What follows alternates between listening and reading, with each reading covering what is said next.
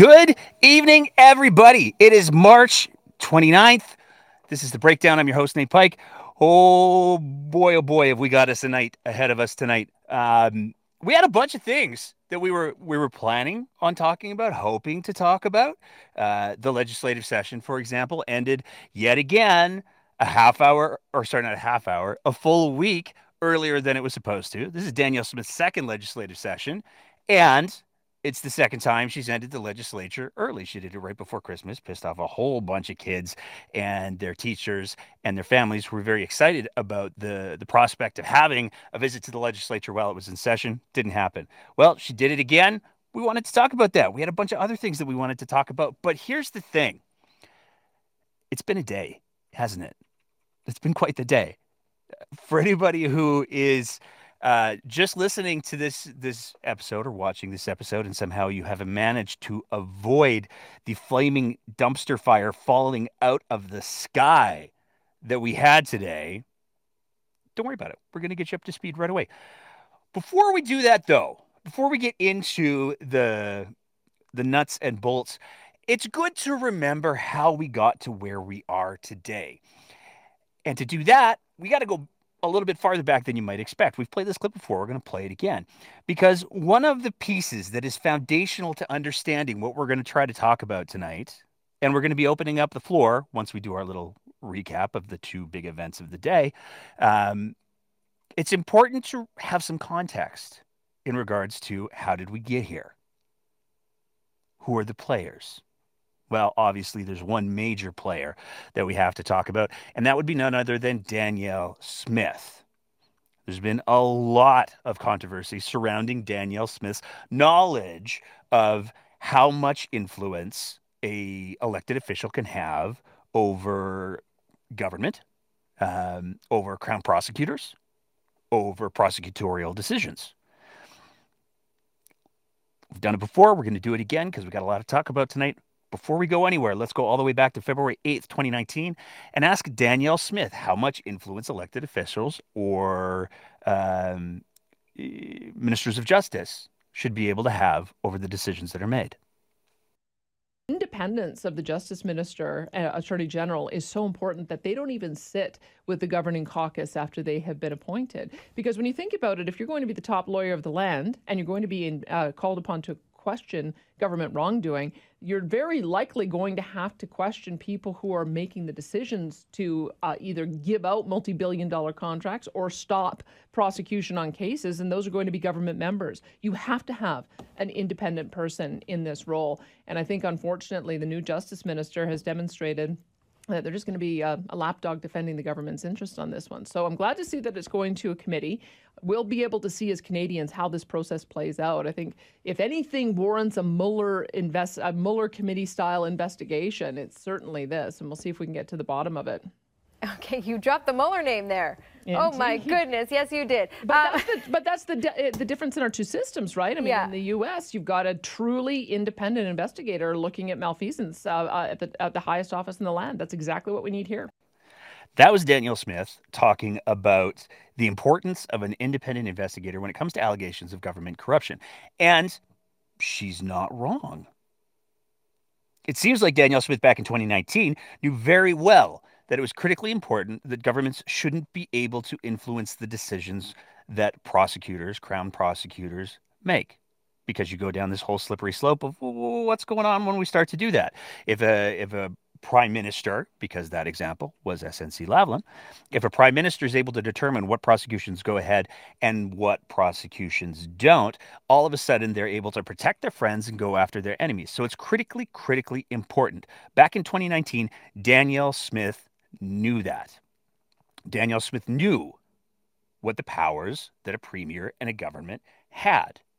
Now, she came by this knowledge in a lot of different ways, presumably. She's a uh, been a very active commentator for years and years and years. She did serve in uh, the legislature. She was the leader of the opposition. She has a lawyer friend who helped her cross the floor after he crossed the floor and then crossed the floor again. There's no shortage of reasons to believe that Danielle Smith should have at least a rudimentary knowledge of civics.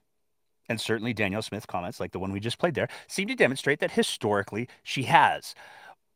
But there's been some problems of late. The first problem, this all started obviously during Danielle Smith's leadership campaign.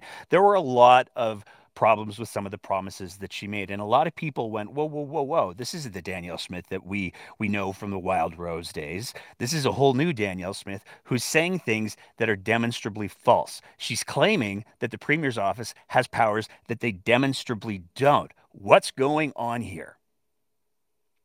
And a lot of people thought, well, you know what? Travis Toews, he's going to be the next Premier of Alberta. He's going to be the successor to Kenney. We don't have to worry about Danielle Smith too much. Turns out we did, because as we saw, Danielle Smith did win the UCP leadership race. She did then win a by election, and she did become the Premier of Alberta.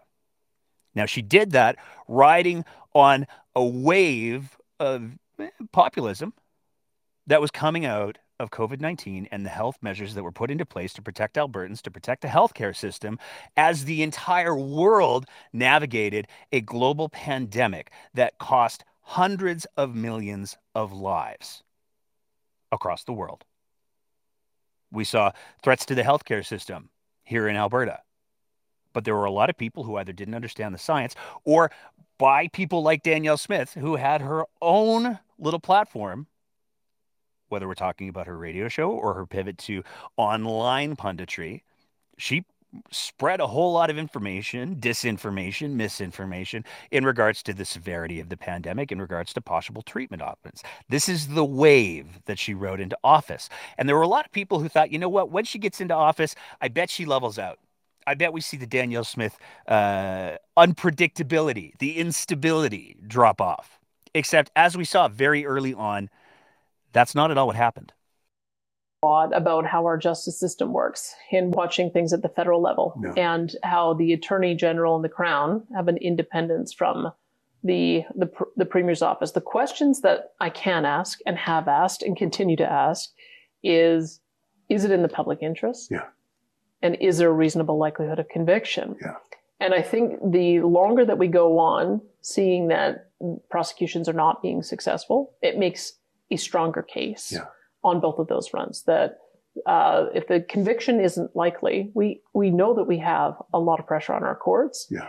And if the public has now come to terms with wanting a different approach, is it in the public interest? It's it, it'll it's becoming increasingly hard to answer those two questions. Now I've I, I put it to the prosecutors, and um, I've asked them to do a review of the cases with those two things in mind, and I'm I'm hopeful that uh, we'll we'll see a, a true turning of the page because I think you're very right that something something changed in February uh, when the when the Freedom Convoy took place.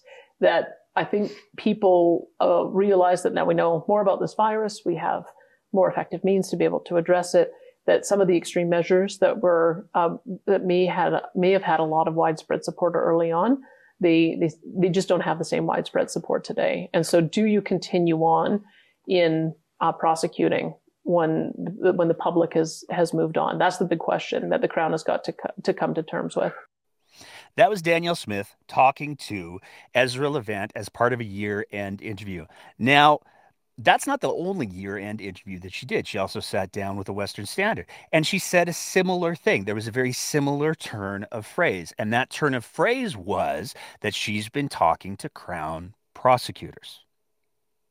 Now, obviously, if that was actually happening, that would be a huge overreach for the reasons that I said earlier. We don't want elected officials deciding who are their friends, who are their enemies, who gets prosecuted, who doesn't. But Danielle Smith, on multiple occasions, said, I've been talking to Crown prosecutors. Now, the other thing that's important to realize here is that Danielle Smith is saying she makes the argument here, and you're going to hear this argument again later on. She makes the argument where she says, you know what, if the if the crisis is over, is it still in the public interest to pursue convictions? Now, the, on, a, on the surface, you might be able to look at that and say, well, you know what? The those rules are no longer in effect. So maybe those rules shouldn't maybe people shouldn't have to pay the price for breaking those rules. But here's the fundamental problem from that. And especially coming from a conservative premier and the party that espouses a love for the rule of law,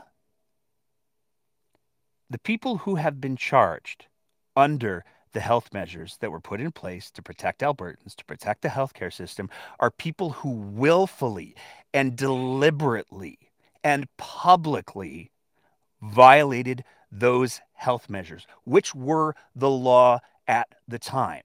So let me just rephrase Danielle Smith's question Is it in the public interest?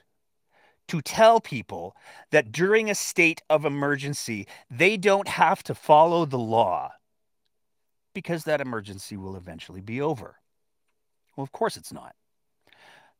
This wasn't, those two conversations weren't the two conversations, her conversations with the Western Standard and her conversations with the rebel media. Those weren't the two standards that kicked off the really big problems, though. That came at a press conference on January 12th. The Independence Party of Alberta is calling on you to make good on the commitment to see the charges dropped on the pastor in question with the vaccine, public health restrictions, and things like that. Um, are you still planning to make good on your commitment to drop those charges? The, the way our, our system of, uh, of justice works is that we do have an independent Justice Department and independent Crown prosecutors. And I have asked them to consider all charges under the lens of is it in the public interest to pursue? And is there a reasonable likelihood of conviction? Um, as we continue to see some of these cases go through, some of them get dropped, some of them fail, they have to com- consistently recalibrate. But uh, I do want to make sure that they have an independent process for assessing that. But I ask them on a regular basis um, as new cases come out is it in the public interest to pursue? And is there a reasonable likelihood of conviction? And so I'll, I'll leave the, the justice system to work, but I, I, do, I do think that's an important lens for us to be looking at these kinds of charges. So, yet again, there's Danielle Smith saying that she's talking to Crown prosecutors regularly. Now, she's hedging it within the framework of I'm just asking them these two questions. I'm asking them if it's in the public interest, I'm asking them if there's a reasonable likelihood of conviction. Now, we've already addressed, I'd like to think, the public interest question the reasonable likelihood of conviction. Obviously, that's going to depend on each individual case as they go through. But she's very clear. She's talking to Crown prosecutors. Well, this touched off a bit of uh, a problem, not only for Danielle Smith because she said she couldn't do the pardons. She didn't. She didn't.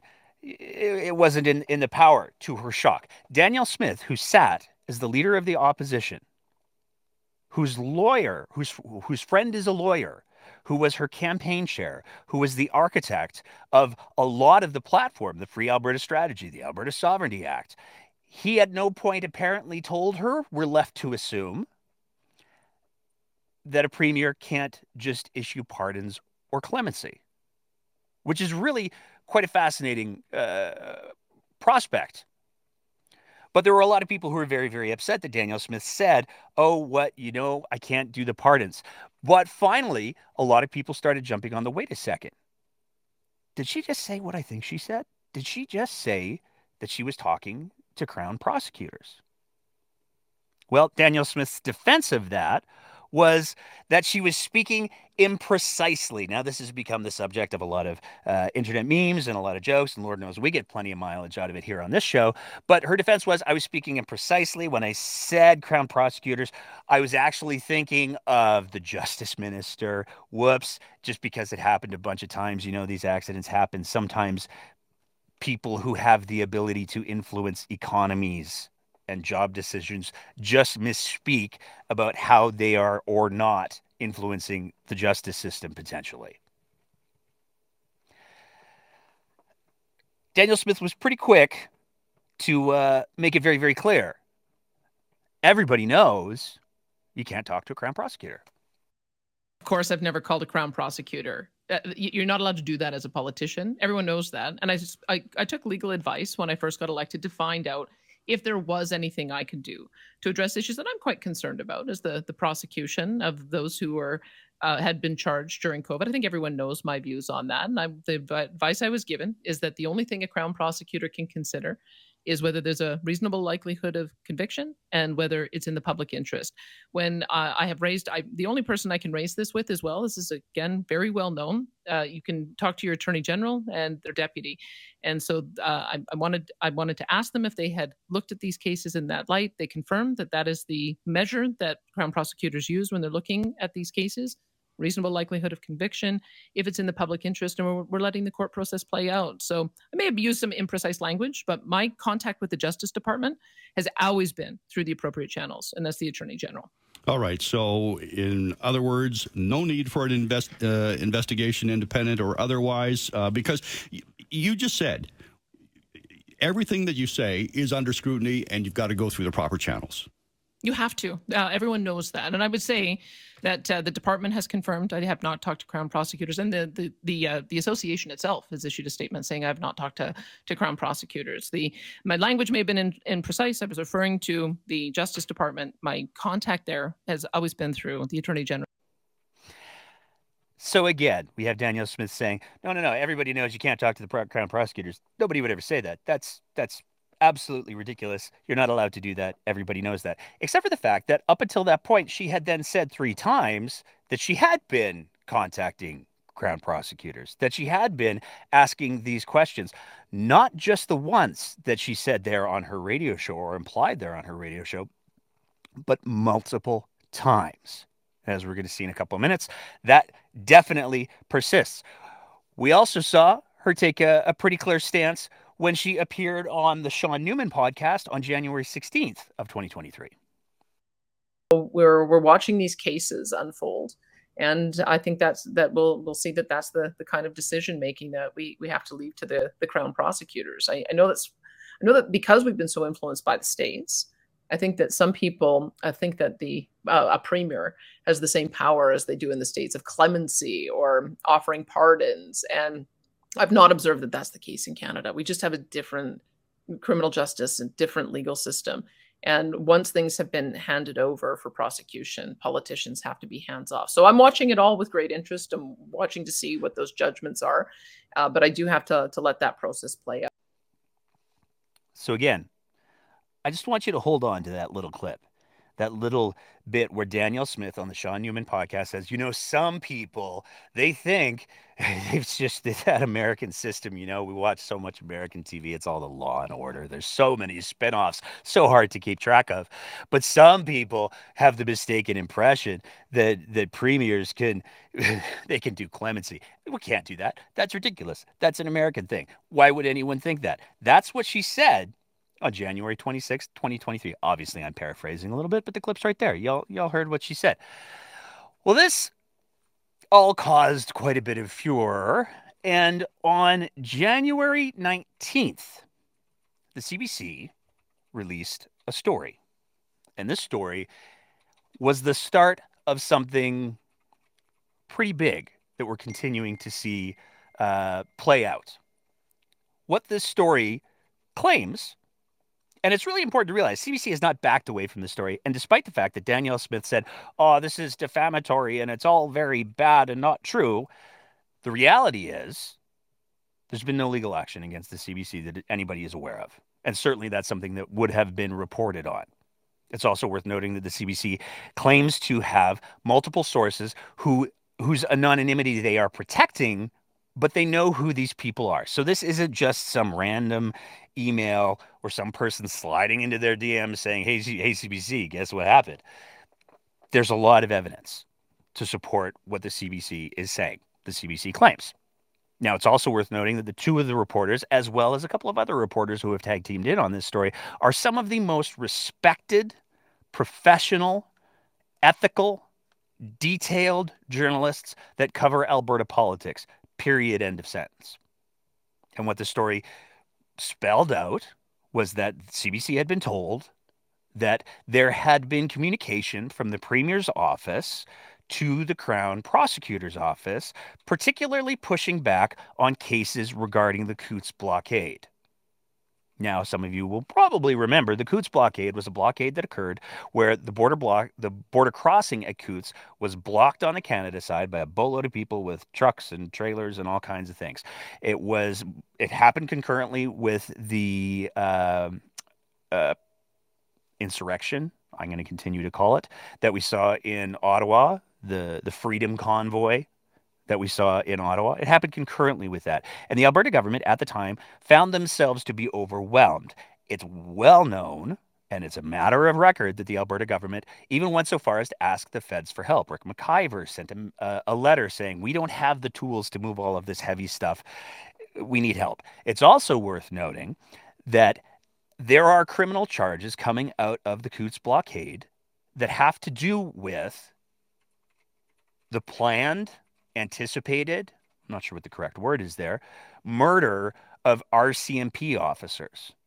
There was a small group that was part of the Coutts blockade that was actively they had plans to bring weapons. They had statements on the record where they said that they if anybody showed up they were going to kill themselves a bunch of cops. That's a paraphrase.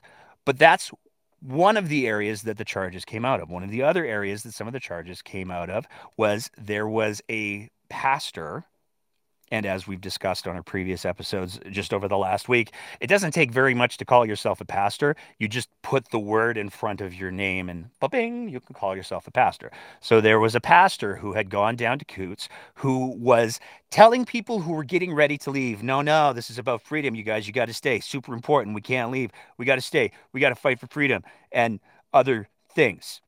That pastor was also charged. So there's a lot of different kinds of charges that came out of the Coutts blockade. But what the CBC story alleged or reported was that uh, there had been emails from the premier's office arguing that the charges, some of the charges, and we it hasn't been publicly revealed which ones, some of the charges were unfounded, and there was other legal arguments that should be considered. Now, this in and of itself touched off a huge firestorm. And Danielle Smith very quickly said, no, no, no, that's absolutely not true. The Premier's office said, no, no, no, that's absolutely not true. Worth noting, no affidavits at any point have been submitted. Nobody has uh, sworn on the record that they absolutely did not contact the uh, the Crown Prosecutor's Office. What did happen is an email search. And the particulars of that email search get to be really, really important, really, really quick as well, because that email search only searched emails that were sent from the pre- members of the premier's office to the crown prosecutors using their government email as we've highlighted on the show before, there's a long standing problem with the UCP in particular in government because they realized very early on hey, people are going to try to like hold us accountable and junk. And uh, they're going to like do Freedom of Information Act requests. And that's going to, boy, they're going to find stuff like maybe we decided to funnel a bunch of money to donators in certain education ministers' ridings. Maybe they could find that out. You know what we should do? We're going to start using all kinds of different platforms. We're going to start using things like WhatsApp. We're going to start using things like Slack. And those things aren't FOIPable. Plus, we can delete stuff.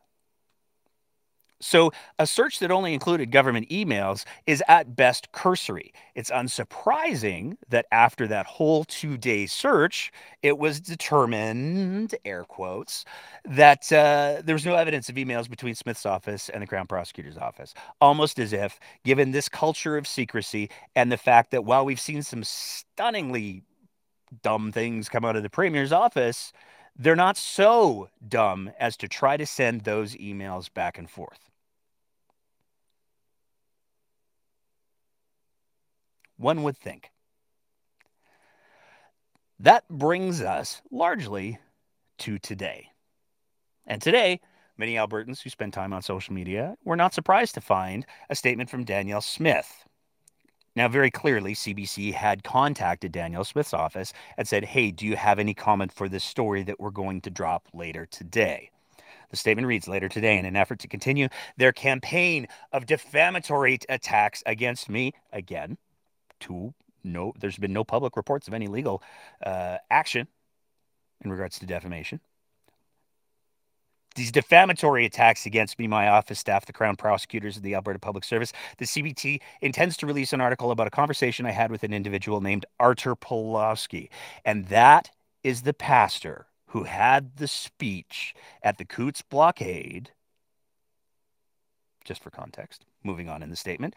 During a live press conference on February 9th, 2022, I referenced this um, okay, let's just go back for a sec because she got the date wrong. I just realized that as I'm reading this out loud. It was actually the press conference was February 9th, 2023. I referenced this very conversation with Mr. Pawlowski, expressed his frustration to me with pandemic related public health orders. Now, it's worth noting that when she referenced that, it was only because guess who? CBC asked not once, but several times to confirm that she had a conversation with Arthur Pawlowski. Um, Mr. Pawlowski expressed his frustration with pandemic related public health orders. This should come as no shock since I spent a lot of time before and during my leadership campaign talking to hundreds of Albertans about COVID related public health orders and violations. As I have previously stated, I had my staff work with the Ministry of Justice to determine if anything could be done to grant amnesty for those charged with non violent, non firearms COVID related charges. As also indicated previously in multiple interviews, I received a legal brief from the Ministry of Justice recommending against pursuing amnesty further, as several matters involving this issue were and still are before the courts. I have followed that advice. At no time have I spoken with anyone from the Crown Prosecution Service, nor to my knowledge have any of my office's staff. Allegations to the contrary are defamatory and will be dealt with accordingly. Very similar to the previous statement that uh, she made when CBC rolled the first story. Now, there's a couple of things to, to highlight here. Danielle Smith, as we played earlier for you, said a couple months ago it's not in a premier's power to provide clemency or amnesty or anything like that. So it's fascinating that she would include in this statement that she received a legal brief from the Ministry of Justice recommending against pursuing amnesty further, as several matters involving this issue were and still are before the courts. So again, we have these contra- contradictory statements from Danielle Smith that create a lot of confusion. Now, we get to almost all the way the crux of today. We got one other thing that we got to highlight really quick. There is a video, and this video only really came to public attention today. As noted, by uh, longtime uh, political pundit, talk show host Ryan Jespersen. This video has actually been posted on Artur Pawlowski's YouTube channel for two months. The premier's taken pol- big political risks by going to bat for the Pawlowski Coutts anti vax fringe. This is a very greasy play for him and a huge blow to her. What that greasy play that Mr. Jespersen is referring to is the fact that the conversation that you're about to hear in full, except for a little bit at the beginning, a little bit at the end where they're setting up the call, and then Danielle Smith hangs up and they still talk to her like she's still there. But the entirety of the conversation that Artur Pawlowski had with Danielle Smith, with Dennis Modry of the Alberta Prosperity Project, apparently facilitating it, we're going to play it for you. It's 10 minutes long. And I know that that's a lot to ask people to listen to or sit through. At some points in the video, if you're watching the video version, there's a lovely dog that appears. He looks like a very good boy. So if, if you're starting to get a little bit uh, frustrated with the contents of the video, look for the dog. It could be like a fun little game of Where's Waldo. But it's really important for everybody to hear the full context of this video. Now, this video was recorded early January. It's not a new video, it's not a new recording. It's just one that's come to light very recently.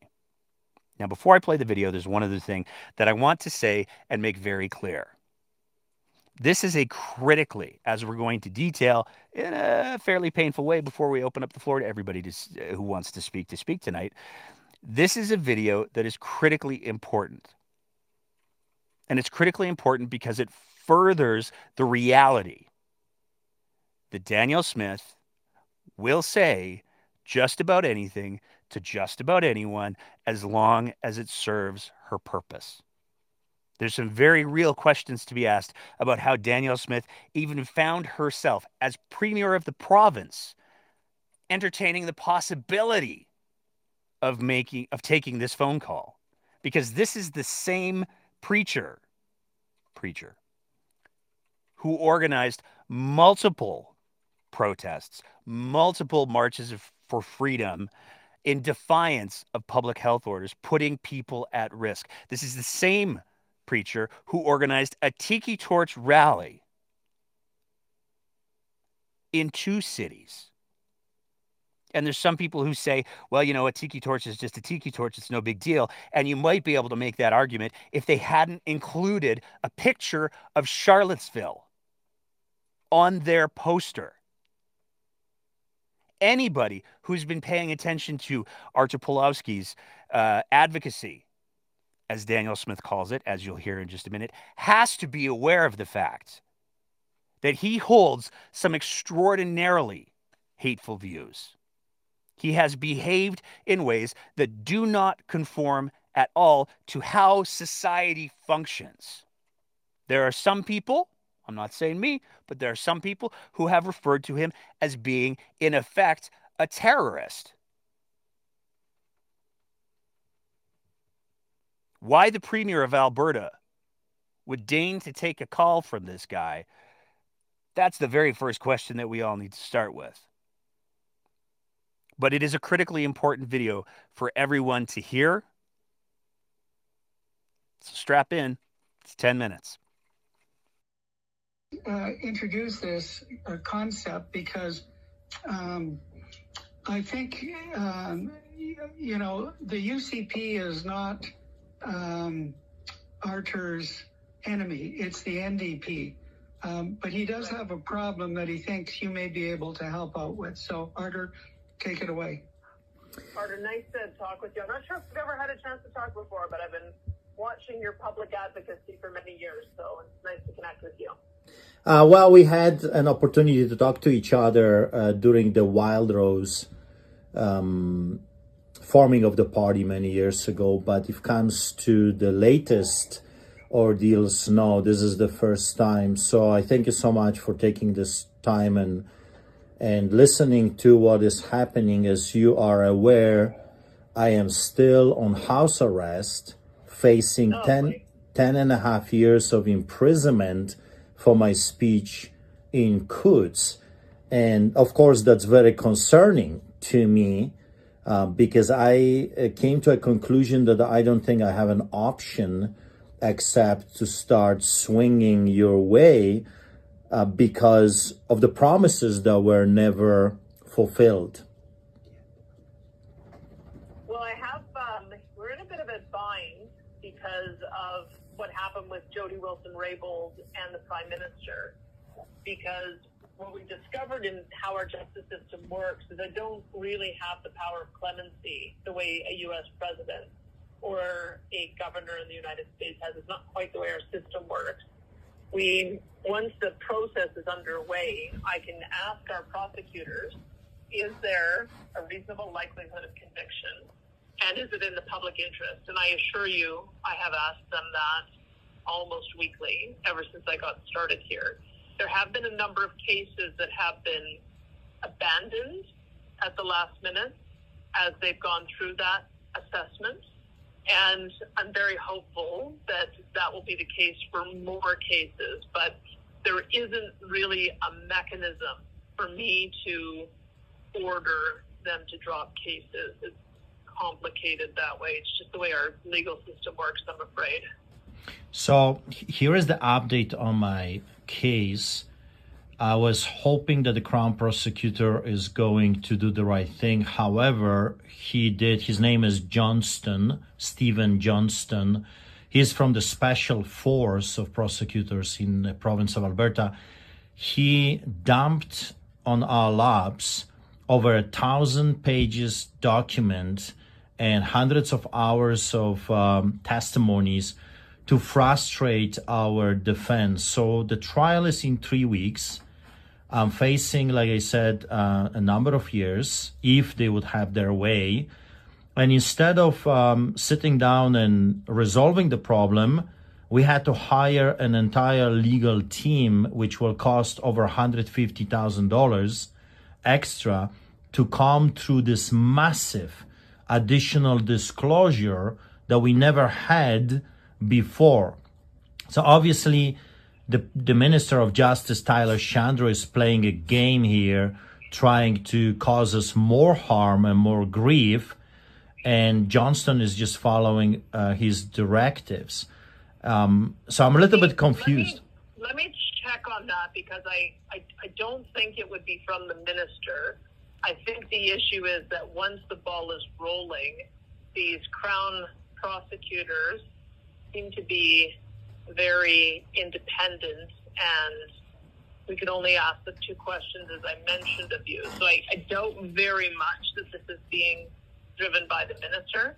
But I have also raised it with the deputy minister and let him know my dissatisfaction with the tactics. So um, uh, can you just leave this with me and I will make that request one more time um, Rob, my my principal policy advisor, Rob Anderson, who's been doing most of my work with justice and pushing this along, has uh, he's not back from vacation until Monday. So we'll see if we can revisit that this week. We did just have a case, and Ezra told me about it, that there was a case where they did something along the same lines, huge document dump, and then they just abandoned the case. They didn't prosecute it the next day. So I'm watching to see evidence that they're going to come to this judgment that many of these cases are unwinnable and not in the public interest. And I'm beginning to see some signs that's the case. I haven't seen anything in your case yet, but if I can just maybe make that inquiry one more time, but I, I'll need I'll need until next week to be able to do that. Okay. I'll be um, right. looking forward to to what you have, uh, what you are able to find out. Yes, I'm very sympathetic. I think this is is very frustrating to me that we here we find ourselves. Everybody in, has moved on from from COVID, and we're dealing with a bunch of charges. And this is the thing I find very frustrating is that they were a, pol- a political decision that initiated this but it can't be a political decision to end it. That's what I'm finding very frustrating about the whole thing. Have you ever considered of going public, uh, like you promised at the very beginning that you're going to meet with us pastors, and there's going to be um, dropping of the charges and recompensation? Have you uh, considered meeting with us publicly and saying, "Hey, let's move forward, and enough of this uh, witch hunt"?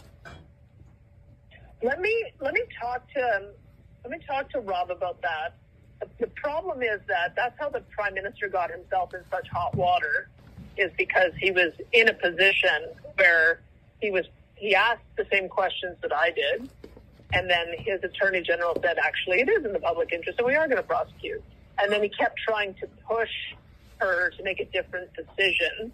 And then he ultimately fired her, and it just blew up as a big political issue because it's just not we just have these conventions in our system. So I'm, I am trying to stay within the lines of asking them the appropriate questions. And the further we get away from, from uh, the original decisions, the harder it is, in my opinion, to make the case that this is in the public interest or that there's a reasonable likelihood of, of uh, conviction. So um, let me check with, let me talk with Rob. I, I do rely on him since he's a lawyer. I do rely on him to give me some sound legal advice to keep me out of the ditch. So I don't want to commit to anything until I know what is actually possible.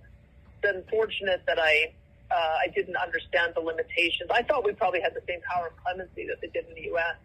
I didn't understand we have a lot more limitations. I'm, I'm not a lawyer by training.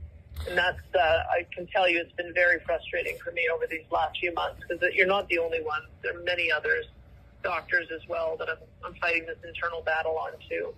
But um, so, I was contacted by a lawyer, um, Leighton Grey, if I remember correctly, and he told me that he advised you that there is already a victory in the court uh, with NDPers when they brought the masking. And uh, based on that victory, you can stop the prosecution immediately based on the judge's decision.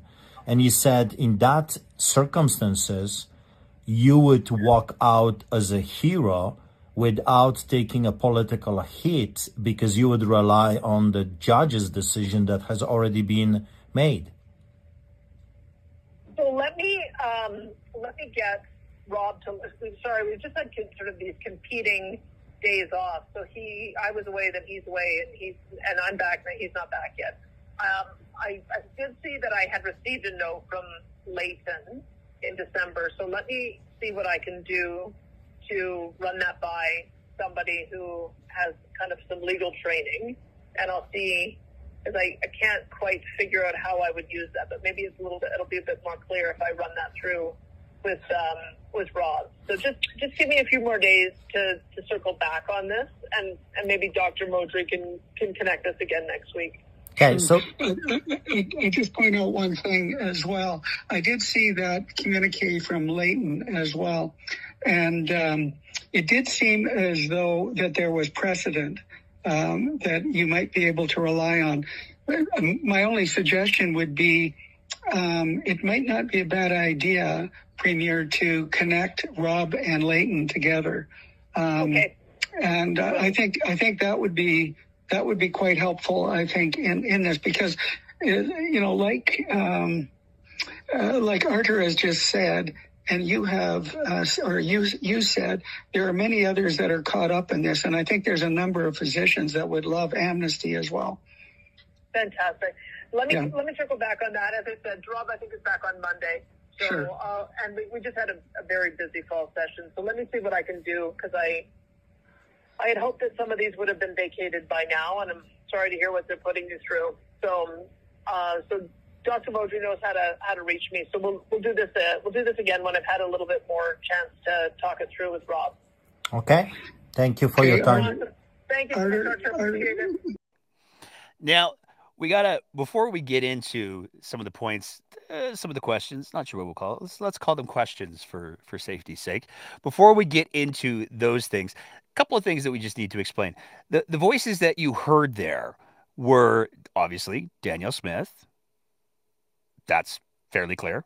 Uh, you also heard Artur Pawlowski. You also heard the the the more older sounding voice, the the slightly raspy one, that is Dennis Modry. Dennis Modry was allegedly at the time of the video being recorded, he was the president of the Alberta Prosperity Project, which was one of the organizers of the debate that was co hosted with Rebel Media that many UCP candidates in the leadership race opted not to attend because not only is the Alberta Prosperity Project got some pretty, let's go with problematic views, but they also appear to be trying to form their own political party in order to separate. So it was very strange that there were some leadership candidates who decided to attend that debate um, because it was in essence, a fundraiser for another political party. Apparently, Danielle Smith has kept in touch with Dr. Modry because he knows how to get a hold of her. The other name that you heard referenced was, well, the two other ones. One of them was Rob Anderson. We're going to talk about him in a sec. The other one was Leighton Grey. We talked about Leighton on the show many times before because he's a lawyer who had to step down from the body that chooses judges because it came to light that he had posted some Eh, some people say pretty racist things on the the social medias. Now, Leighton Grey since tied himself very closely again to the Alberta Prosperity Project. So again, we have this Alberta Prosperity Project that seems to have impressive access and influence on the Premier of Alberta, which raises a lot of its own questions. But let's get into the contents of the video. We're just going to run through some of the questions. At 25 seconds, Danielle Smith makes it very, very clear that she's familiar with Artur's work and his advocacy. Um, so there's no question that Danielle Smith, by her own words, didn't seem to have any confusion over who it was that she was talking to. Now, as we've talked about, Artur was the guy who organized the Tiki Torch rallies. He's the guy who spoke at the Coutts blockade, telling people to stay. Pretty clear. Danielle Smith not only knew who she was talking to, but based on the conversation, that she also knew that there were charges pending. There was a trial coming. At a minute and 38 seconds, Danielle Smith makes it very clear that as much as she said in some of the clips that we played earlier, everybody knows the premiers don't have clemency. She openly comes up and says, you know what? I thought that premiers had the power of clemency. So Danielle Smith lied, misrepresented, I'm not sure what the word would be, her whole belief system on clemency or not. But again, she was allowed to, apparently, campaign with no shortage of advisors, one of whom is a practicing lawyer whom she trusts, and nobody said, yeah, that's not actually a thing. Bearing in mind again that both Danielle Smith and said lawyer served in the legislature as MLAs. Rob Anderson served with government. So one would think there's a pretty good chance that these these folks did or at the very least should be aware of what powers were available. But here, here's where we, we start to really get into the things because in a minute and 51 seconds, roughly, Danielle Smith says she's asking prosecutors almost weekly. So this isn't, as she's portrayed it historically, oh, this one off time that I talked to them. This is she's speaking to prosecutors almost weekly to ask them those two questions that she's allowed to ask them. At roughly four minutes and 20 seconds, another little important piece comes up because she says she's also raised it with the deputy minister. Now, what that seems to imply right out of the gates is that she knows the difference between the deputy minister, the minister, and the crown prosecutors. It seems to imply that she knows that those are entirely different positions which calls into question the whole how imprecisely speaking were you exactly, Danny? It's also worth noting that Danielle Smith has said in multiple places the only person that she's supposed to talk to is the Minister of Justice, and yet here she is talking with the Deputy Minister. Shortly after that, she's very clear. Rob Anderson has been doing most of her work with justice and pushing this along. This is not an arm's length thing. She seems to be making it very clear there's an agenda that she has in regards to the COVID prosecutions, to the Coutts prosecutions, and Rob Anderson, her lawyer, not her lawyer, her uh, executive director of her office, her bestie, who's the lawyer, whose legal opinion she relies on. He's the one who's pushing this along. Five minutes and 10 seconds. She says that she will make her inquiry, and she says she's very sympathetic. Shortly after, she says it's a political decision that initiated this, which again misrepresents what the health measures actually were. It's worth noting there have been court rulings that make it clear the decisions that were made during the pandemic weren't the most restrictive ones that the government wanted to do. They weren't the most restrictive ones that the Minister of Health wanted to bring to bear. They were the ones that the government found politically expedient. They were the ones that Jason Kenney and his cabinet found politically expedient, the ones that would cause the least political cost for them. That's what those decisions were. And the decisions were ultimately implemented by the chief Minister, Chief Medical Officer for the province of Alberta, Dr. Deena Hinshaw. That's where the authority came from. That's where the power came from. That's who signed those orders. The political influence on health restrictions didn't exacerbate them, it minimized them. That's critically important to understand. But nonetheless, here's Danielle Smith pushing that same narrative that the decisions that were made to protect the healthcare system and to protect Albertans' lives were done for political reasons only. There was no evidence. Six minutes and 21 seconds. Danielle Smith reiterates, let me talk to Rob about that. It's very, very clear that Danielle Smith doesn't, it seems very clear at least, that Danielle Smith doesn't seem comfortable speaking on these issues without going by Rob first. It's worth remembering Danielle Smith is the premier of Alberta. But it seems like everything that she needs to do, she's doing because she talked to Rob.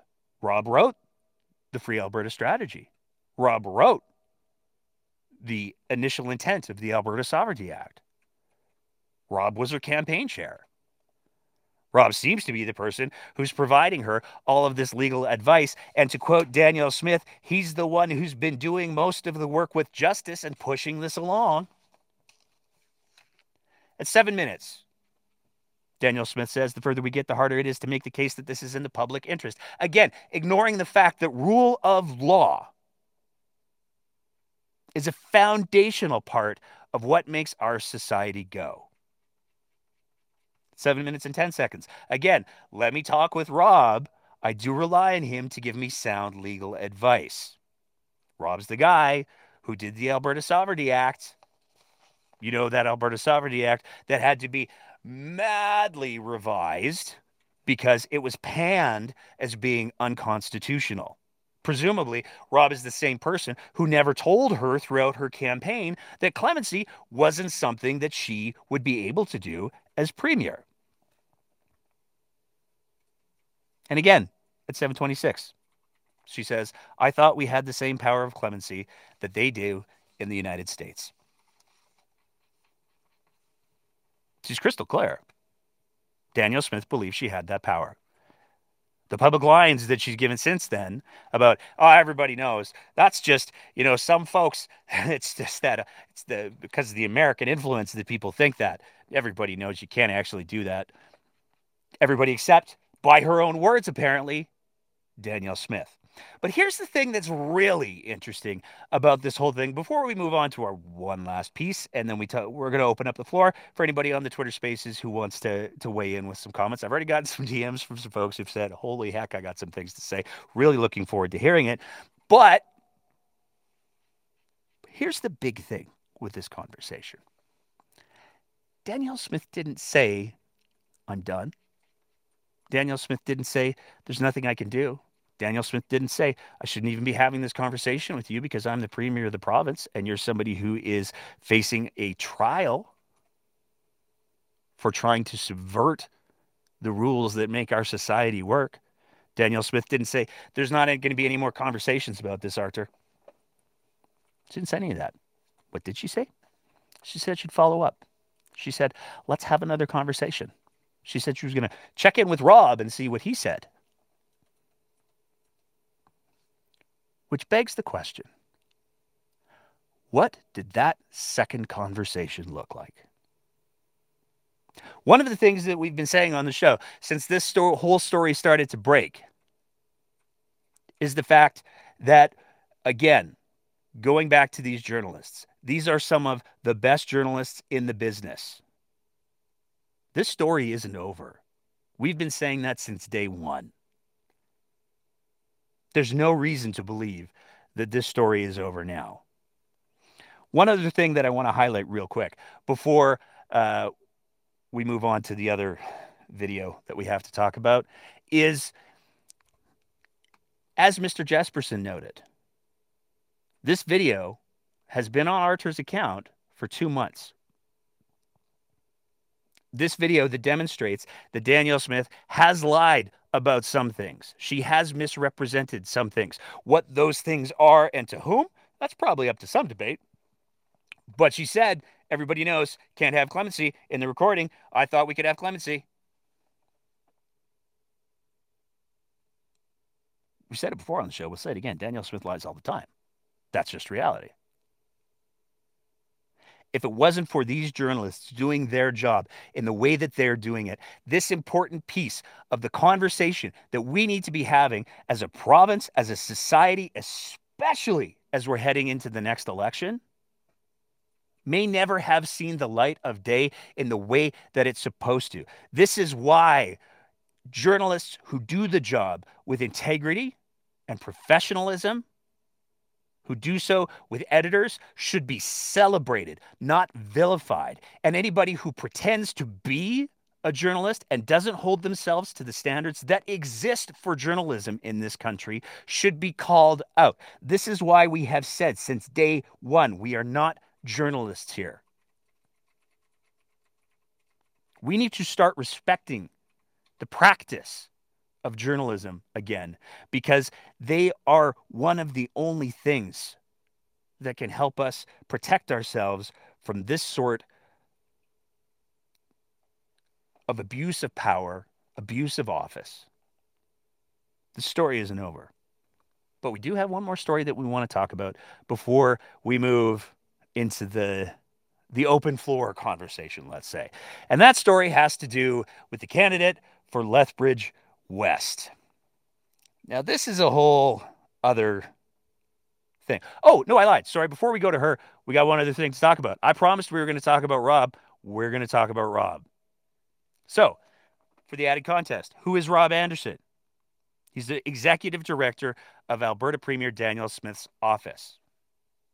As Danielle Smith made it clear, he's pretty much uh, her right hand guy in the office. Rob had a bit of a day today.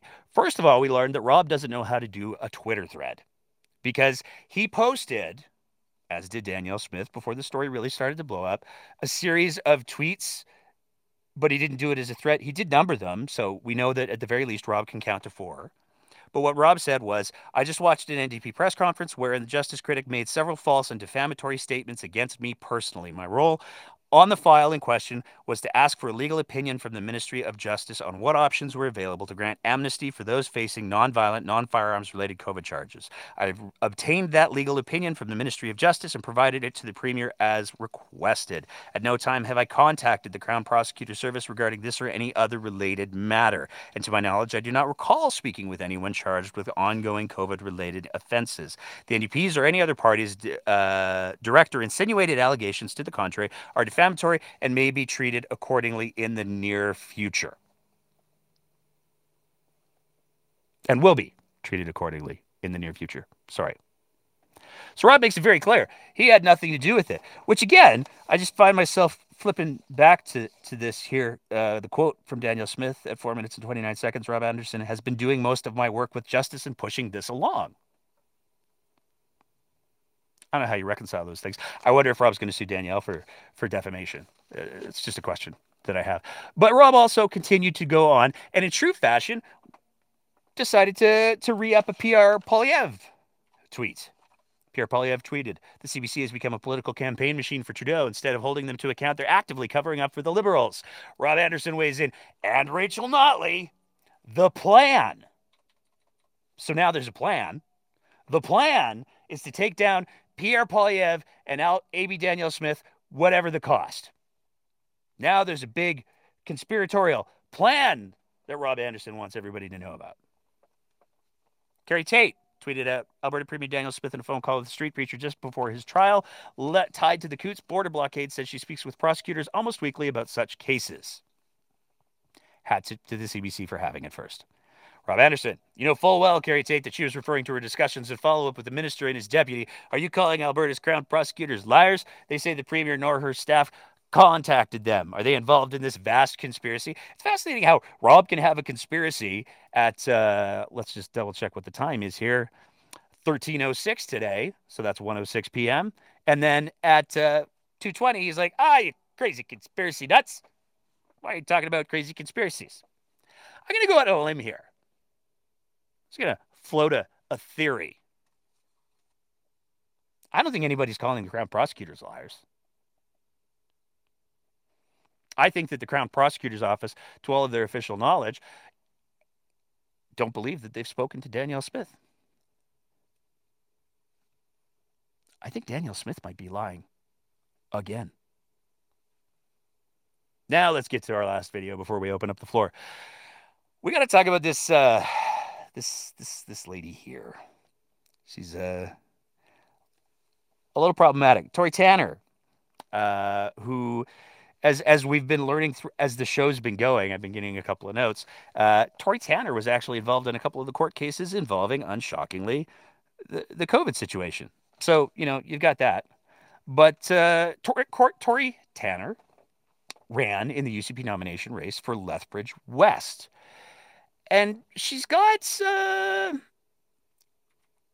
she's got something that she'd like everybody to hear apparently Parents are in a unique position to protect the innocence of our children. Yet, alarmingly, we are seeing increasing instances where kids, even those attending kindergarten, are being exposed to pornographic materials, or worse yet, having teachers help them change their gender identity with absolutely no parental consent or knowledge whatsoever. This needs to be stopped immediately. We need to get involved on school boards, on parent councils, so that we can keep those precious little ones safe from this kind of outrageously inappropriate behavior. As an educator and mother myself, this concerns me greatly because when it comes down to protecting youth, silence just isn't an option anymore. So I'm asking that you stand with me to take action on protecting our children. Oh, Tori. Now, some of you might be saying, could be an old video. Who knows when it was posted? I don't know. Maybe the YouTube page that we got that video from, where it says it was posted on uh, March 8th of 2023. Just spitballing here, but just because that's the date that shows when it was posted, that might be when it was posted. It was a fairly uh, not viewed video up until this afternoon. After it was sent to us, it, uh, it got a few views. It's since been deleted. But who is this this Tory Tanner, this this educator, this dark universe apparently version of Maud Flanders? Uh, well, if we go to her nomination website, we can get a little bit of a little bit of information. So she she's owned and ran a couple companies, and she has an education. She spoke about being an educator. She's got a bachelor of theater. She's got a bachelor of education from the University of Saskatchewan. We don't have a date on that. Got a bachelor of law from the University of Saskatchewan. Now, we might get a little bit of an idea of why Tory calls herself an educator as we go to the uh, the testimonials side of her webpage. Tory's daughter Julia, apparently, this is from Tory's website, so I can only assume that it's true. As Tory Tanner's favorite daughter, I can confidently say that she's an amazing mother and will do great things for the community of Lethbridge, Alberta. She's always been an amazing role model for me, balance her responsibilities as a parent. Oh, what's this? Oh, homeschooling. And her dedication to serving others. She's a hard worker who's always willing to go the extra mile to ensure that her family and community are taken care of.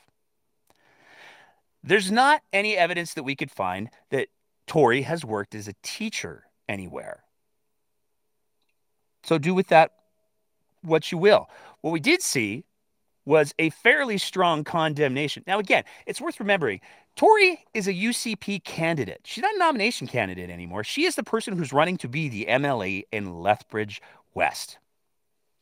And there's a lot of people who have expressed a lot of concern over. You can see the comments on uh, any of our social media, as well as pretty much any social media right now, because there's a lot of people who are very upset about what Tory said. And let's be clear what she said, if there's anything that needs to stop,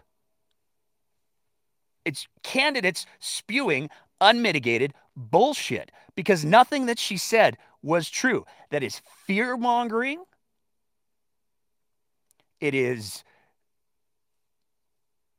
invented. It doesn't happen. Not in the curriculum. Kindergartens aren't being exposed to pornography. Nobody's getting gender reassignment at public school. Or wait a sec, she said schools. So maybe maybe it's the Catholic school system that's doing gender reassignment. I feel like it's not. In fact, I know that it's not. And it's irresponsible for somebody who claims to be an educator, at the very least, presenting herself to some people as, te- as a teacher, to be spewing this sort of garbage. And it was really great to see that it was called out.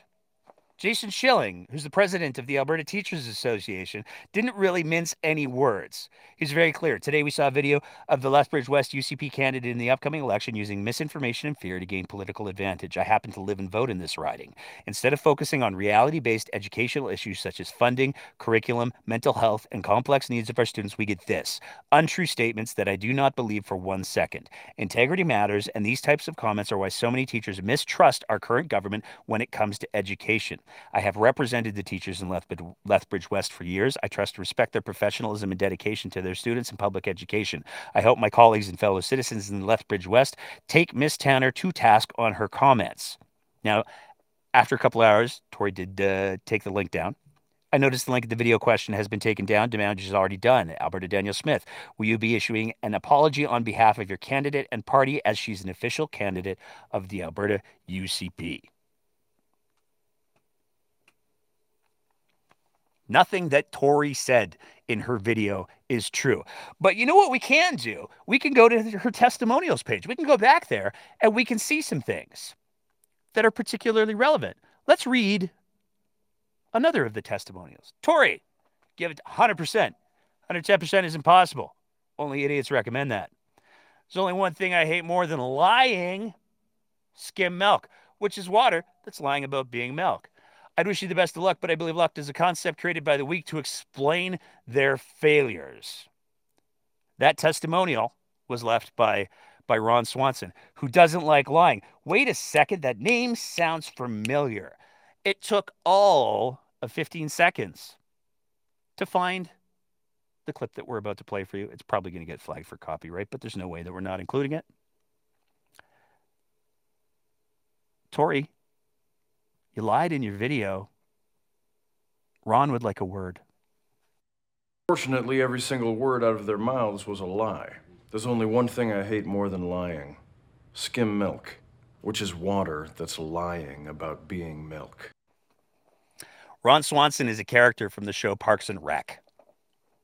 So not only did Tori appear to take some creative liberties, let's go with uh, with her um, testimonials. Maybe it was a joke. Who knows? But one would think for somebody who takes Ron Swanson so deeply to heart that maybe she would uh maybe she'd listen to some of his words because she should and they're gross. Now, we got the Twitter spaces going. We're going to see if they're working. We got a couple people who want to speak. I'm going to throw it up to uh, the politics of disability and equity first. It's going to take a quick second to get you up and running. Fingers crossed, I've got everything set up in the way that I need to have it set up so that it goes through so that everybody can hear it on the live stream. If not, uh, sorry. I don't know what to tell you. Uh, politics. What's going on tonight? Oh, just I've been just watching the news cycle like crazy, and um, you know, I, I I, I'm almost lost for words, Nate. I'm almost lost for words. Um, first of all, I, I was listening to QR uh, radio talk this afternoon, and of course, they were covering this. And I found it actually quite interesting because I was listening to this call, call, one caller that called in, and he didn't seem to understand why this mattered that why this whole story mattered to do with Danielle Smith and the the video. And he had to be explained to, and I was trying to answer because one of the things he tried to say was that Duane Bratt was was biased against Danielle Smith or that he was just biased. And I and I was thinking about that. I've had my own issues. I think I think Duane is incredibly smart and I think he is fair. I don't always agree with him. But if you ever watched him over the years, if any if he had any bias, it was often more with the PCs and early on with the UCP until things got a little crazy. And so the fact that Duane Bratt is now speaking out against this, I think, says something about his integrity because he saw the line in the sand and went, uh uh uh, we're not going there. Sorry, I'm uh I was just outside and now I'm huffing and puffing. um, and so so yeah, I, I, just found that interesting because you know he's a very credible human, and to suggest that he's biased against conservatives is ridiculous. And yeah, that's one thought. No, I think you are absolutely right. I mean, uh, Dr. Bratt is has been a political commentator in the province of Alberta for quite some time, and while he you know, there's there's definitely a, a, a bit of a progressive bent to his personal politics. His job as a political scientist and as a commentator is to be as objective as possible, and he's built himself a career on doing that in regards to his commentary. And I think that you're you're bang on the fact that that he has chosen to speak speak up in the way that he has is not reflective of his politics. It's reflective of how badly things are going right now. Uh, no, dead on, Nate. I I, I 100% agree. Um, it, it it's crazy, and and I really hope that there's not too many of the people like that one caller that are thinking that way. I'm really praying really hard. Um, but the other thing is is like this whole, you know, I, I wanted to comment on Artur Pawlowski. Now I've been trying to gather some videos because during the COVID thing, there's a lot of protests going on, and a lot of people live streamed some things onto Facebook. And then they took them all down. And I've been hunting. So far, I've only been able to gather one video. And the video, the person was like, look, if you use this, you need to make sure you remove anything that connects me or my group because the reason we took it down was because we were being harassed. Yeah. And but there was one video and it was somebody that lived on the same block as the church that he got evicted from for not paying rent. Um, and he had all the gather and they were live streaming and they had all these people like that for well over a block it was just crowded. And it was a street full of like swastikas and confederate flags and these types of people that he was live streaming and i really wish i could find him and get that video but he probably took it down for a very good reason. And because he was feeling threatened.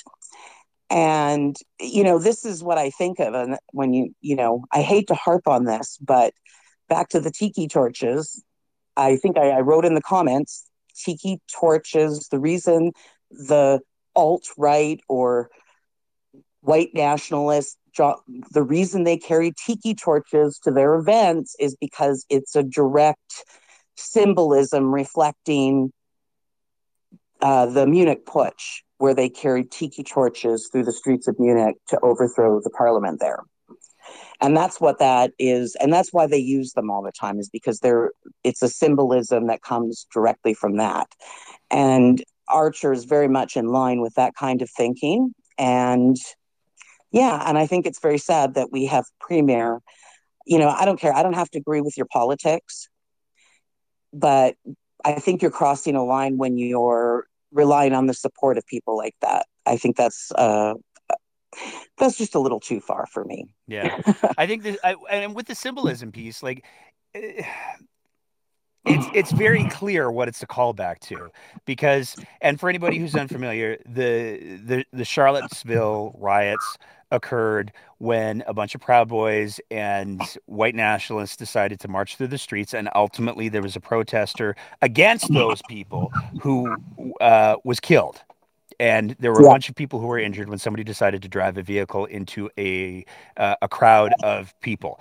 Most people regard, and, in, and certainly in the, the the popular consciousness, Charlottesville is viewed as a very racist rally that happened in the United States.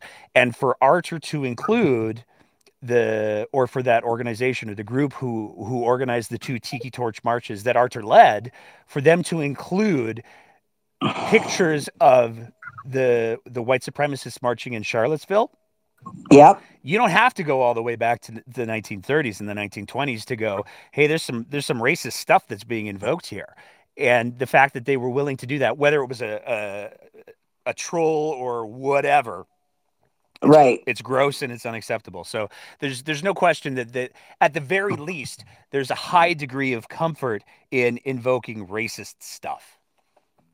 Yep.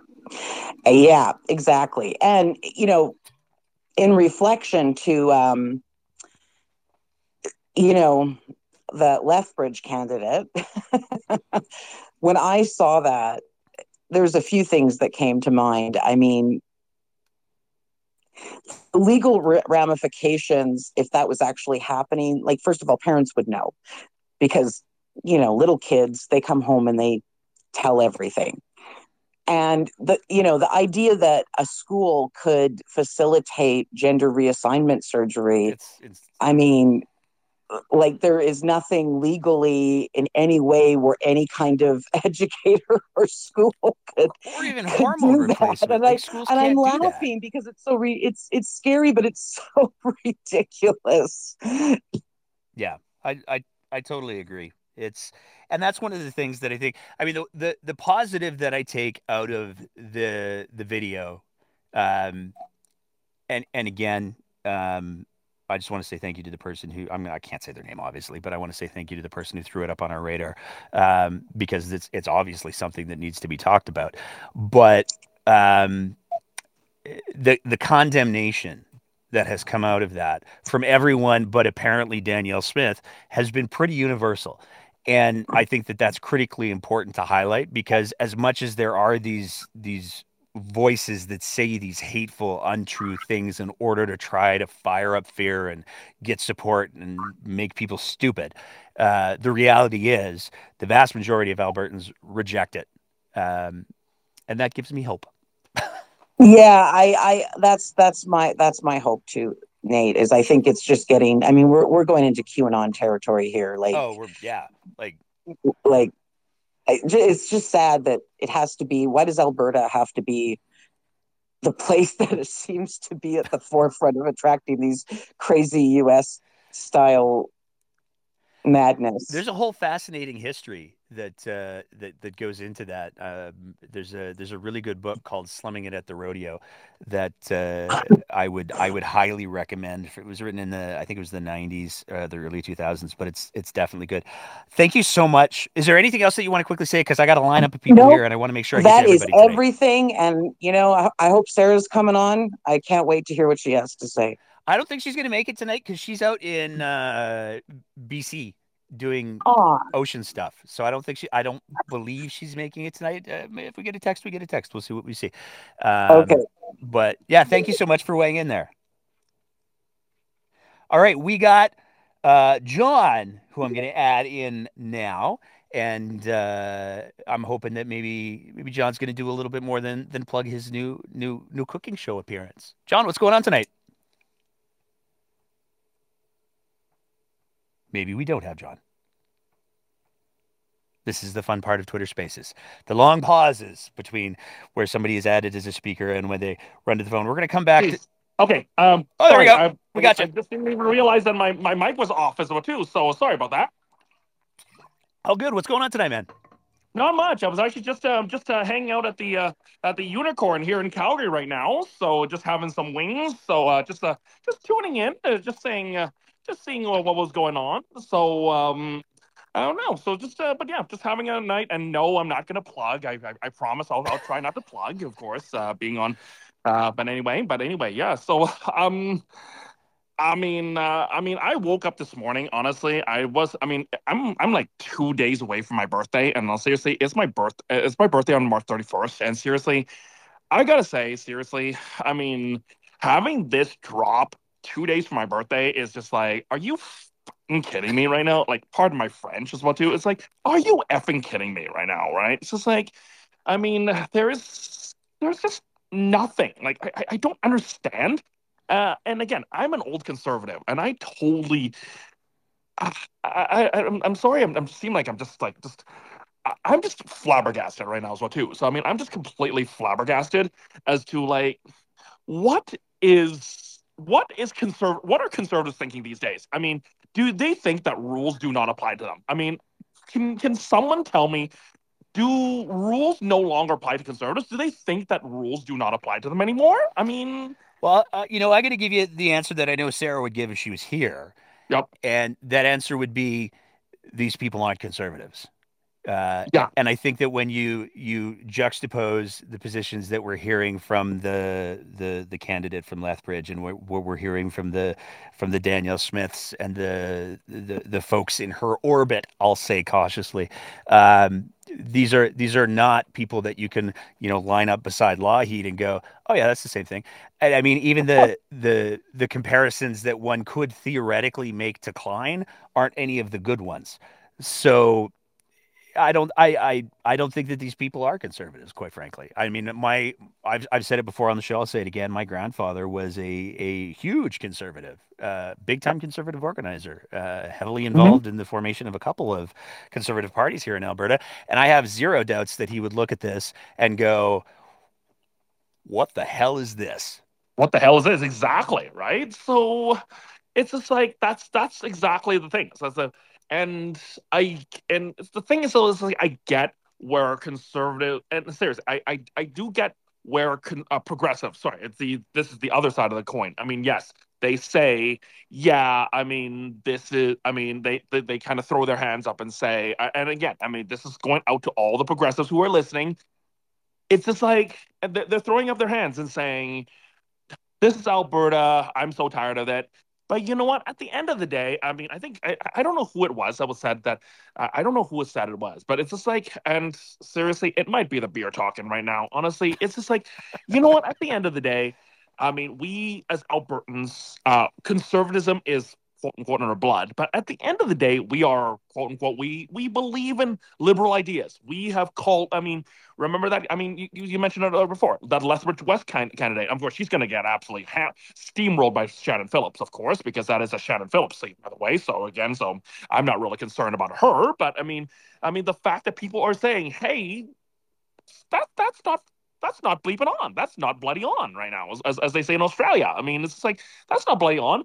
That, and again, I mean, uh, Nate, I mean, you and I, I mean, uh, that gives me hope. But at the end of the day, I mean, I think, and, and again, I don't want to say this to, I, I don't want to be say the uh, say this to the progressives who are might be listening as well too. It's just like, it's you know, we gotta appeal to these people as well. We gotta appeal to these people if we want to beat the UCP. We got to appeal to these people. We can't continuously say this is Alberta and throw our hands up and say, I'm done. I'm just to go have a cup of tea. No, stop doing that. Like, stop bleeping doing that. It's just like, go into the doors, knock the doors, and you know what? Just find the candidate that's going to win the win your uh, location and just do it, right? And, and just just go help them. And and and and, and I'm sorry, and I don't want to be, be be be that guy, but it's just like I am just tired of the, the hand wringing. That's all the thing. It's like stop hand wringing, go to the doors, get off Twitter, and just do it. So, sorry, sorry, Nate. I'm, I'm so sorry about this. Sorry. No, that's okay, man. That's, and I think you're right. And if there's anything that the that we try to advocate for the show is that we need to have more people involved in the conversation. We need to have more people involved in politics,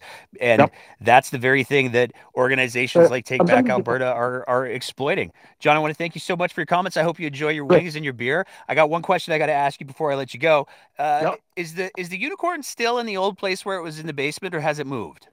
Uh, it's actually all three floors right now. I might be on the second floor because I was actually uh, it's uh, I was only uh, on the second floor because I could actually hear it as well too. So I can hear you. So okay, uh, perfect. I used to I used to go to the Unicorn when it was uh, done by uh, it was owned by the Irish Rovers and uh, it was in the in the basement on Stephen Avenue and I absolutely loved yeah. it. John, thank I you. think they're still there in the basement, but it's like on the other two levels as well too. So. Uh, oh, by the way, uh, just want to say also before I said, uh, Fire Masters uh, April, April. I know I hate to do this, but June June eighteenth, Fire Masters uh, viewing party here in Calgary. All y'all are invited if you're coming. So uh, yes, I'm gonna be on Fire Masters. So again, so cut a pocket. So sorry, sorry, Nate. It's all good. You take care, John. Have a good night. Thanks. Have a good night.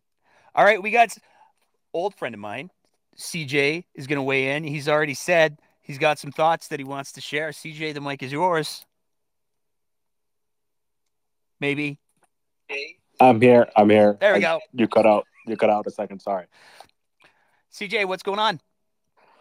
Oh, you, you, you know I don't speak here a lot, but but I'm gonna I'm gonna speak today as if I were speaking to my fifth today, but we're gonna fix them a little bit. Um, so the news dropped, and before I begin, I just want to let everybody know where I'm coming from. From um, Venezuelan, got out, thankfully. My aunt, that back home was a judge, is still a judge. She used to get calls from people high in government telling her how a result should be of a trial. Under fear of death.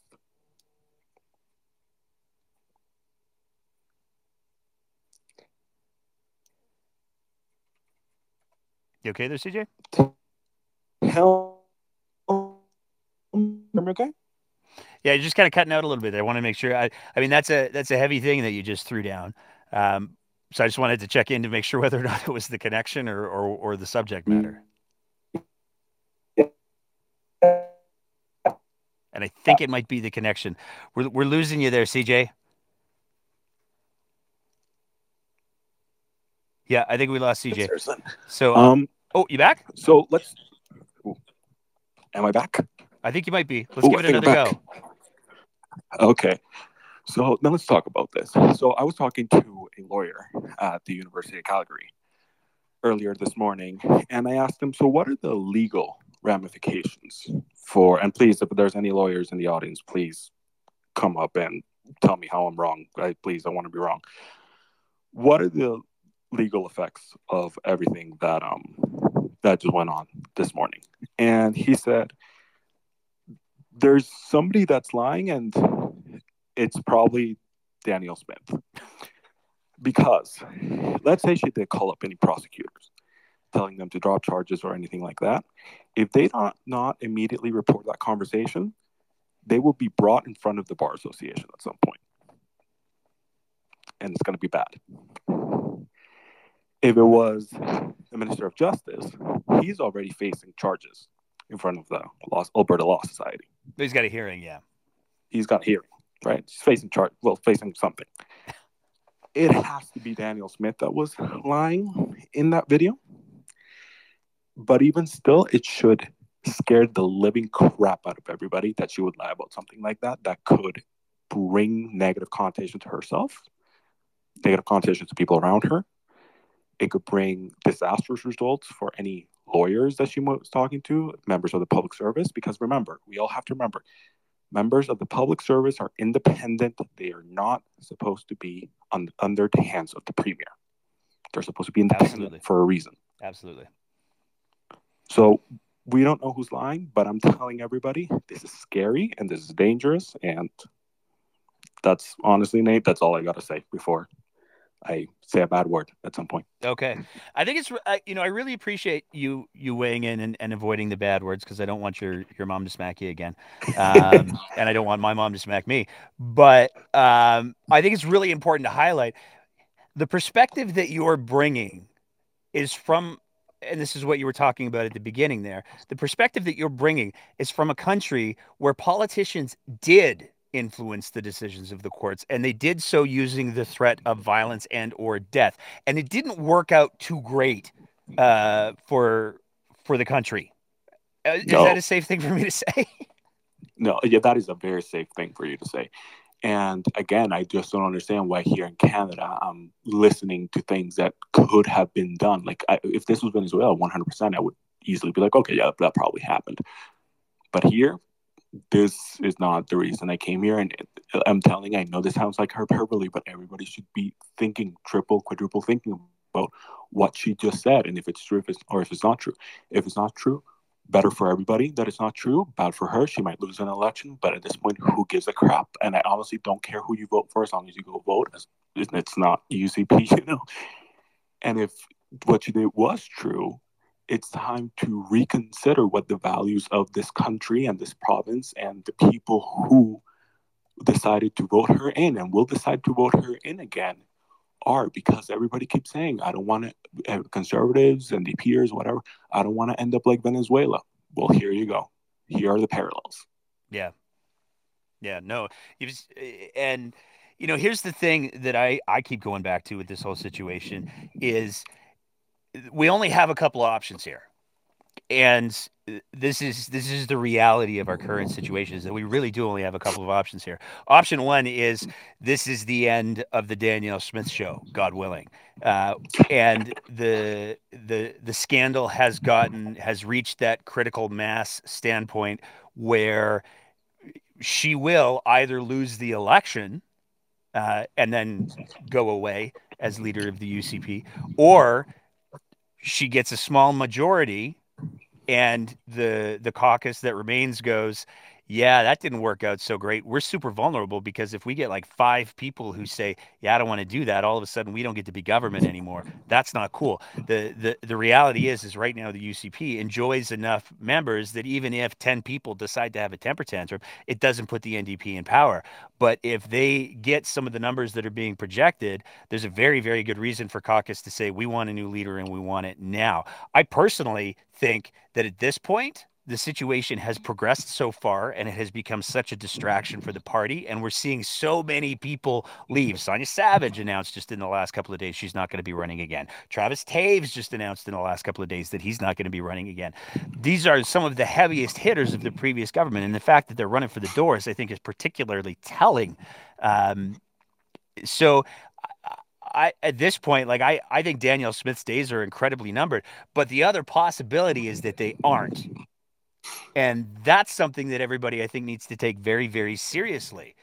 Because if we have somebody who is willing to lie to the electorate and speak very comfortably uh, with falsehoods to the electorate or whoever because it's convenient and it scores her some points we saw that with the whole conversation with artur pawlowski that we we played it directly contradicts things that she said both before and after that conversation reportedly happened. Um, we, we got us a dishonest premier that's the bottom line and so the question that has to be, I think, to the to the province, what are we going to do about it? And speaking only for myself, I've talked on the show before about how I have some deep moral conflicts about voting for a certain not UCP candidate in my constituency in the next election. Um, I I find this individual who's not a UCP candidate to be deeply unethical, to be deeply immoral, um, and uh, not a person that I would would trust with much of anything. But the reality is, I think I'm getting to a place where I might be voting for a party that I said I wasn't going to vote for because it is the lesser of the two evils. And to be clear, just for the record, before I bring in our next speaker, um, we're not going anywhere. So, regardless of who gets elected, we're still going to be here poking fun of you and pissing you off, just to be clear. CJ, before I throw it up to Ziad, do you have any other thoughts that you wanted to end on? Uh, just um, one more thing. Um, that video from the candidate down in Lethbridge is shameful, it's disgusting, and I am not going to become a teacher to be putting up with that crap. And nobody who be, who takes up that profession is doing it for anything other that than we love public education and we love teaching children. That's all I got to say. Perfect, man. I, you know, we have seen we've seen multiple threads. We get DMs fairly regular here at the breakdown from teachers who are expressing frustration at the system that they're working in, frustration at the under resourced situation that they're dealing with. Make no mistake, the overwhelming majority of teachers who are there are there because they love the job. They see the investment that that their energy that they put into kids yields for the future of the province and for those kids themselves. I, I've said it before. I'll say it again. Schools in this province should be cathedrals. They should be treated with the the same degree of respect. And it's shameful that we have somebody who's claiming to be an educator lying like this. It's just it's absolutely shameful. Um, I'm going to bring in Ziad now. Hopefully, Ziad's somewhere near his microphone so that we uh, we can get the show on the road right away. Ziad, what's going on tonight? Oh, you timed my introduction perfectly. So hopefully you can hear me right away. Absolutely um, can. I wanted to talk about uh, Danielle Smith laundering these calls with uh, Artur Pawlowski through Dennis Modry. And so this call was a call from Dennis Modry where Modry introduced Pawlowski and Danielle Smith knows that uh, is intentionally doing this because she said, you know, give me some time to talk to Rob Anderson and then I'll come back and update you guys. Um, and uh, she said, we'll do it the same way through Dennis Modry. Now, if you look at Rob Anderson's one of his denials today, uh, he said that uh, to the best of his knowledge, he's never spoken to a criminal defendant in this matter. But Danielle Smith has. But if you look at her call logs, her call will be with Dennis Modry, not only this one that we're hearing the recording for, but uh, the subsequent one that she promised. Now, this happened in January, and uh, I remember when the search of the emails was happening. Uh, that was the story that um, Meghan Grant and Elise Von Scheel at CBC did um, uh, around the 20th of January. Um, I remember replying back saying, you know, uh, Smith um, cut off the search of emails up till the 31st of December 2022. So this action that happened in January, the conversations with um, uh, Pawlowski, um, the additional pressure on the Crown Prosecution Service, either directly or through the Deputy Minister, um, this was all happening after the email search was conveniently cut off. Um, the other thing I wanted to uh, note is that Modry resigned as the head of the Alberta. Um, sure did. Uh, um, Alberta Prosperity, Prosperity Project. Pro- Project, yeah. uh, which has a strong independence uh, aspect to it. And he resigned around February 23rd. He's still listed as the CEO of the APP, but also on their website, they also list his 23 February sudden resignation and how they're reeling from it. So I'm speculating that his resignation had something to do with getting wrapped up with Artur Pawlowski and Pawlowski being uh, I don't remember at the was. time, we, but very shortly thereafter, becoming named as the head of the Independence Party of Alberta, which has a large amount of overlap with the Prosperity Project. That's not actually what it was. He has actually released a statement where he has oh. been very clear about why he stepped back from the Alberta Prosperity Project. And the reason is, and I wish I was making this up, I should have referenced it earlier in the show. He's looking as at running for the UCP in Edmonton. Oh, interesting. The Western okay. Standard did a whole interview with him where he was very clear he hasn't made any decisions yet, but he likes he likes his odds, and so he's pursuing potentially uh, a nomination for the UCP in Edmonton. So I think I think you might have mispronounced the name of that that publication, the Festering Standard. I call it the Lowered Standard, but oh, okay, all right, sorry. And I'm just looking at my responses to uh, Meghan, uh, Meghan and uh, Elise uh, at CBC. Um, I also noted that the Crown prosecutor, Stephen Johnston, the one that um, Pawlowski mentioned, he withdrew two charges against one of the persons involved in the Coutts investigation, and he didn't provide any explanation why. And Tom Engel, a noted uh, defense lawyer and um, uh, public interest police accountability um, lawyer in Edmonton, uh, was um, displeased with the amount of secrecy around why those charges were dropped. Now, that happened on Monday, the 16th of January. So I'm just wondering, when is it that Smith's conversation with Pawlowski was because she referred to charges being dropped, and I hope she wasn't talking to Pawlowski about charges being dropped before the special prosecutor actually dropped the charges. I'm just going to let that pregnant pause hang. That's what I'm going to do. uh, oh, yeah, no, I hope I hope not too. Uh, yeah, that would that would be extraordinarily bad. Um, yeah. Anything else you wanted to throw out to the ether tonight, Ziad? No, I, I think I've impregnated enough pauses for one day today. There you go. Well done. All right, we got to thank you so much, Ziad, and um, uh, I, I, look forward to to hear. Hopefully, we don't have to have you back on the show to talk about the the medication anymore. But if we do, we do. I'm sure we'll talk again soon. We'll talk again about VANCH masks. Uh, I received FOIP disclosures, and it looks like Alberta Health Services withheld chemical testing of the VANCH mask that's confirming the allergic reactions and eye irritation they were seeing. It's all in one FOIP disclosure, so it's a teaser for a future discussion. okay, so you and I are going to have an offline talk after the show's done. We got Cindy who's coming in. Uh, as well. So I'm going to go ahead and add her and vamp for a second or two so she can make sure that she gets her uh, her mic turned on or so that she can run to her phone. Cindy, what's going on tonight?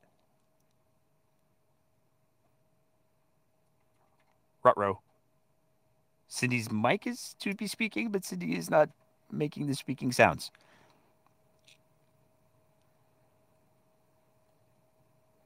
Yeah, that's not working.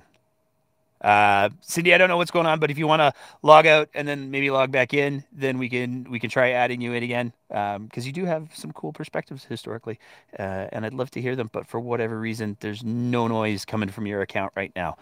Um, so we'll give I'll, I'll, vamp for a second or two and uh, see what uh, whether or not we're we're able to make that work again.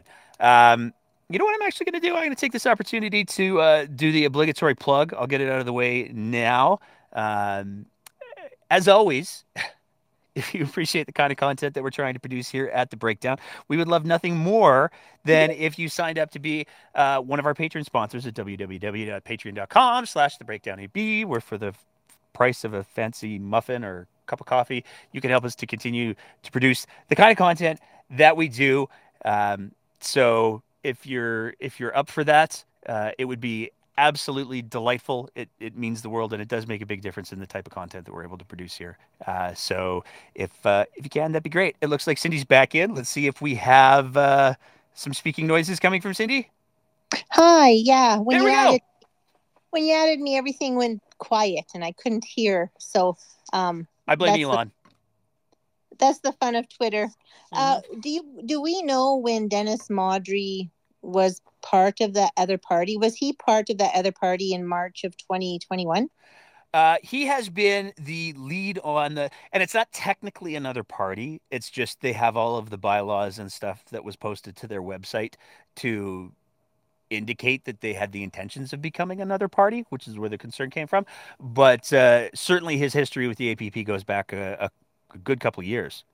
Because it's interesting because on March 16th, 2021, um, Jason Kenney had on his Facebook uh, an open letter from Dr. Dennis Modry posing several questions on the COVID 19 policy and calling an end to all public health measures. So it's interesting how he plotted him against these mandates and they kind of all dance hand in hand, you know, behind closed doors and let the public think that this is a valid concern from a cardiologist who is unlicensed and is just doing political pandering. And none of his concerns have any merit.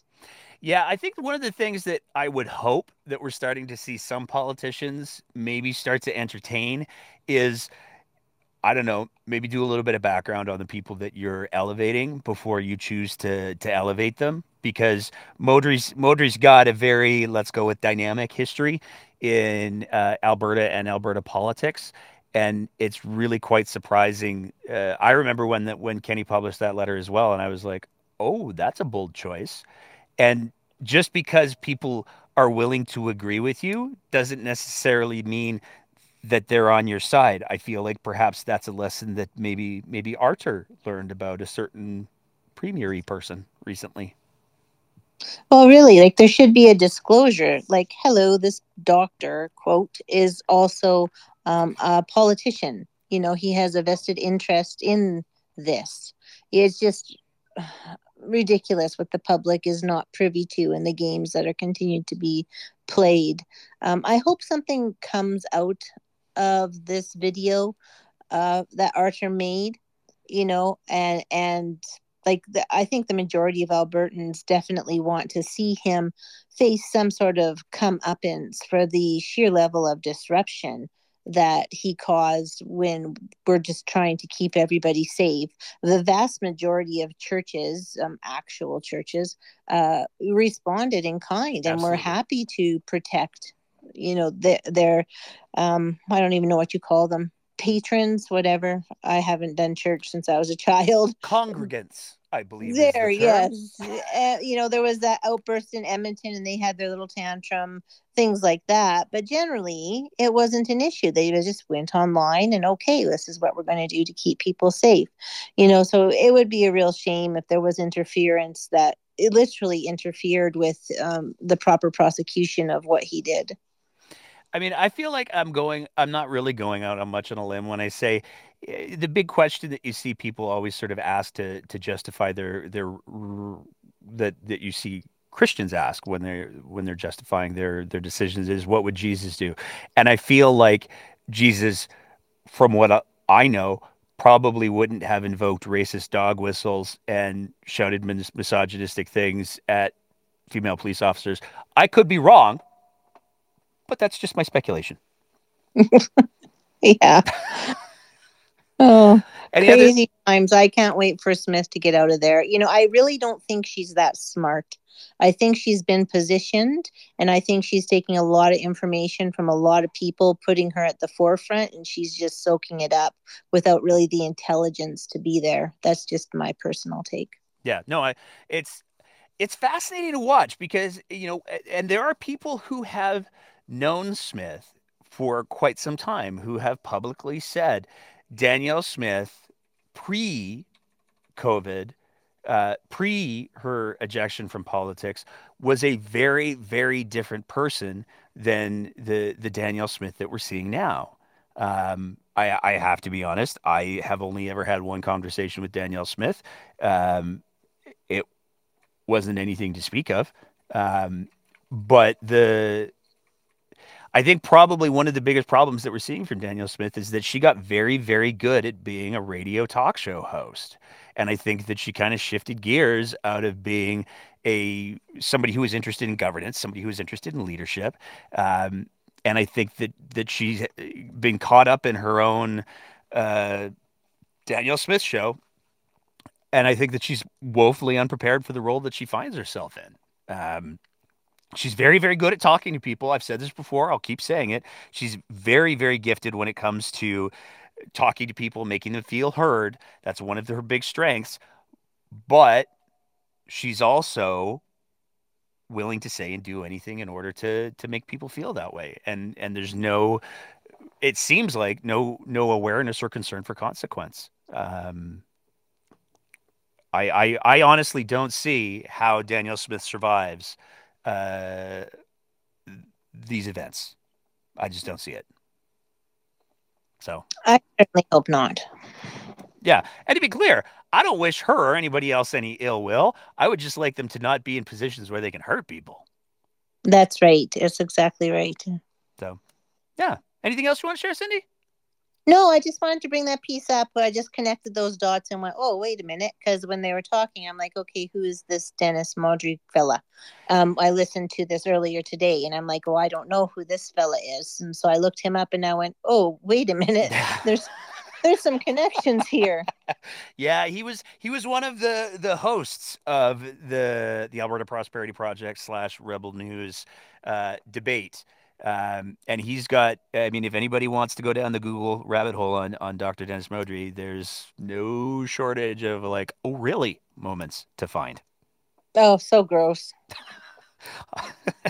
Some of the things I definitely don't disagree with you on. Cindy, thank you so much for for for joining in tonight.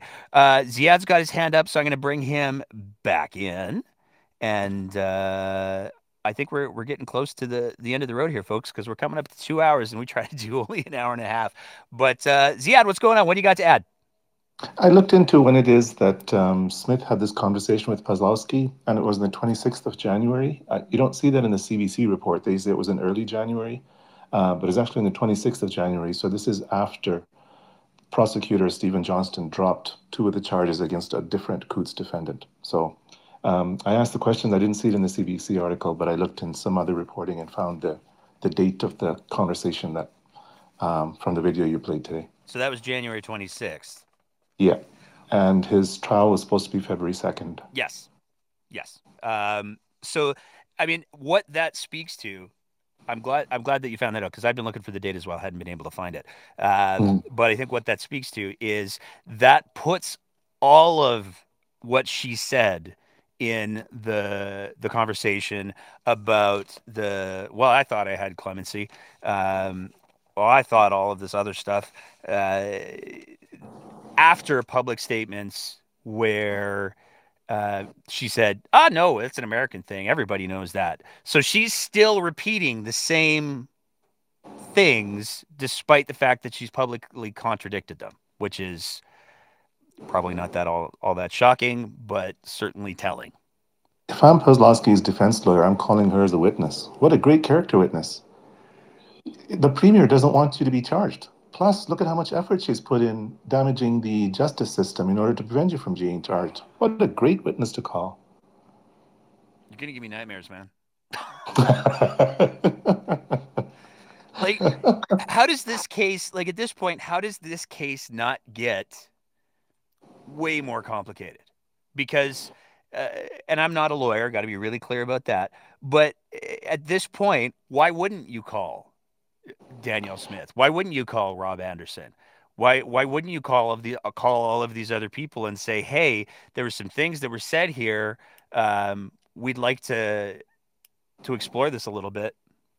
Yeah, I think there might be some breach of trust kind of things that would make it more interesting because the premier's call logs would say she had a call with Dennis Modry, but the reality is her call was with Artur Pawlowski.